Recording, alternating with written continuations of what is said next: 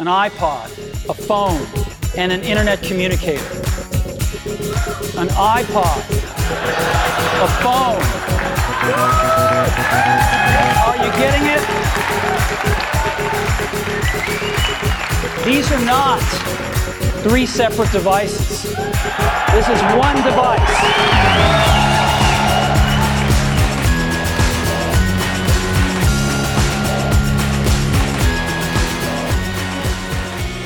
Salut à tous, j'en profite en introduction de ce podcast pour vous expliquer le principe. Je suis Cédric et je vous propose de plonger dans les coulisses d'une industrie qui s'est vue complètement bouleversée par la sortie d'un produit pourtant raillé à l'époque par ses concurrents. Je parle de l'iPhone. Un objet qui a redéfini notre quotidien, parfois décrié ou adulé, l'iPhone ne laisse personne indifférent. Retour sur la chronique d'un succès insolent dans un podcast en 8 épisodes. Bienvenue en 2007 et alors que Mika chante Relax Take It Easy, hein, le monde de la téléphonie lui n'est pas prêt pour le séisme qui se profile à l'horizon.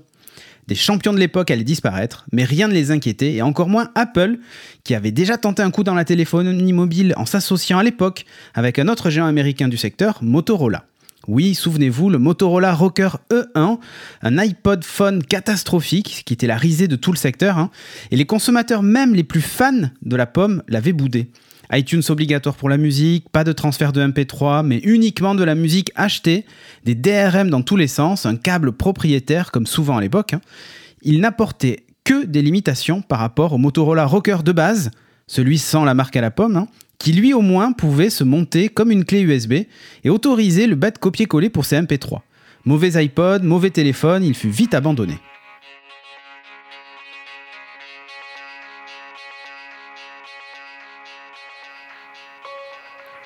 Les leaders de l'époque étaient Nokia et BlackBerry. Nokia, fort d'innovation technologique, séduisait les plus geeks d'entre nous avec des appareils photo 5 mégapixels, du Wi-Fi, de la 3G et même le GPS pour les Nokia N95 et leurs successeurs. Nokia et les N-Series étaient ce qui se faisait de mieux à l'époque sous Symbian S60, l'OS smartphone qu'utilisait le finlandais. Il se permettait même de tenter des incursions dans le monde pro avec les e-series pour l'entreprise, permettant plus de productivité avec des claviers parfois originaux sur des téléphones qui n'étaient pas des smartphones comme on l'entend aujourd'hui. BlackBerry, de son côté, ne jurait que par le clavier et le faisait bien. BBM, la messagerie maison, était un modèle du genre, service de mail en push, facilité d'utilisation avec des claviers complets. Ces téléphones, qui passeraient aujourd'hui pour des calculatrices, étaient pourtant un vrai phénomène de mode, y compris chez les jeunes. BlackBerry tentait une incursion hors des murs de l'entreprise en séduisant un public plus jeune, grâce au début des réseaux sociaux Facebook et plus tard Twitter en tête. Faisons un pas en arrière. À l'époque, on n'imaginait pas un constructeur de plus sur un marché qui était déjà bien saturé et qui devenait de plus en plus mature. La captation d'un nouveau public ne se faisait que sur des innovations plus ou moins importantes.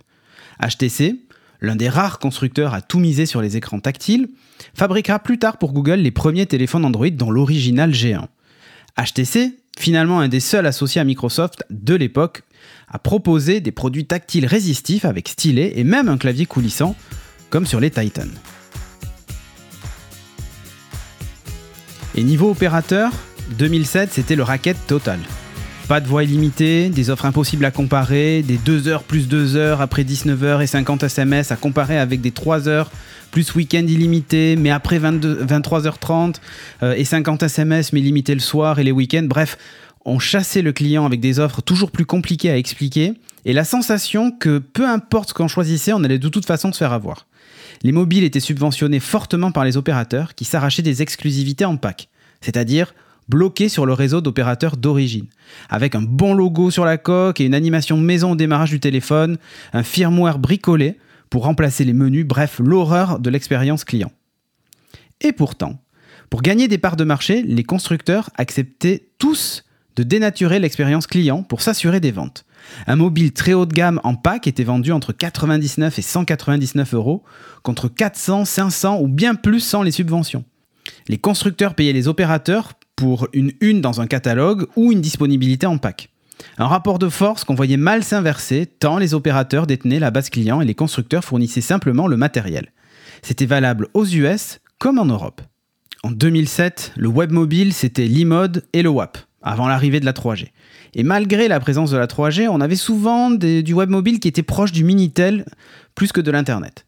Facturer très cher la data mobile était marginal et à l'époque, on nous promettait deux choses avec la 3G. Les appels vidéo et la télé. Deux usages qui ne décolleront pas à l'époque car peu performants et très chers. Même mieux, pour les appels vidéo, ils étaient souvent pas interopérables. C'est-à-dire que si vous étiez abonné SFR, vous pouvez appeler qu'un abonné SFR. Bref, vous l'aurez compris, le pouvoir était entre les mains des opérateurs, qui pour eux gagnaient du côté des constructeurs qui payaient pour être disponibles en pack, et du côté des clients qui payaient parce qu'il fallait payer. Après des années d'hégémonie pour les opérateurs, les clients en 2007 avaient en tête le Sound of Freedom de Bob Sinclair, hein, et les constructeurs, on s'attache de Christophe Mahé, rêvant toujours plus de packs vendus chez les opérateurs. Oui, mais voilà. En Californie, un outsider se préparait à dévoiler un nouvel appareil qui, malgré la multitude de choix, allait réinventer le téléphone et changer l'industrie du mobile.